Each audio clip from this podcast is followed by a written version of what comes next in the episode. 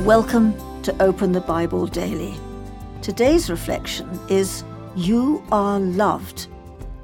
2 Thessalonians chapter 2, verse 13 says, Brothers and sisters, beloved by the Lord.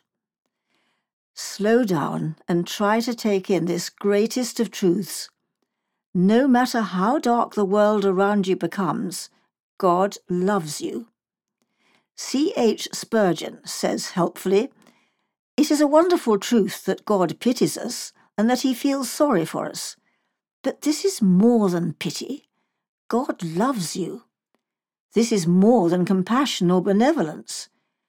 It is a wonderful truth that the heart of God is moved by our plight and that he should do something about it. But this is more than compassion. God loves you.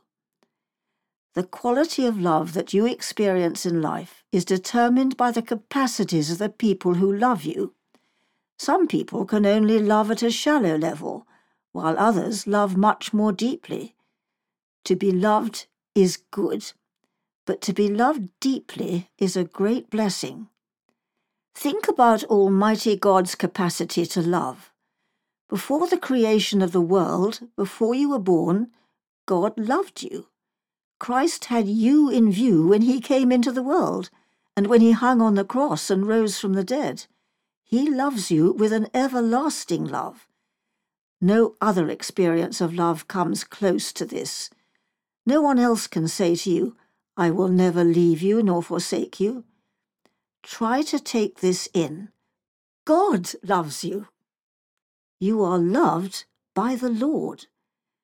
God's love is so great that you will never come to the end of it. You will spend eternity trying to take in the wonder of this love. So, why not get started now? What is your gut level response to this kind of love?